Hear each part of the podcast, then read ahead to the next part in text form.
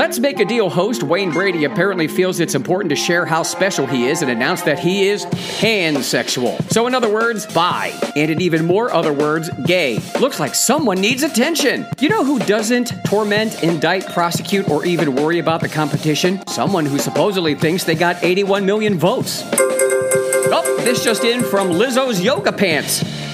Kill me. Looks like Kami Megan Rapinoe of the U.S. women's national team choked her way out of $50 million from Samsung. Gotta keep your knee over the ball during penalty kicks, amateur. Did someone say girl talk? I recently noted that 80s pop legend Cyndi Lauper was on Facebook wearing a t shirt that read, Girls just want to have fun.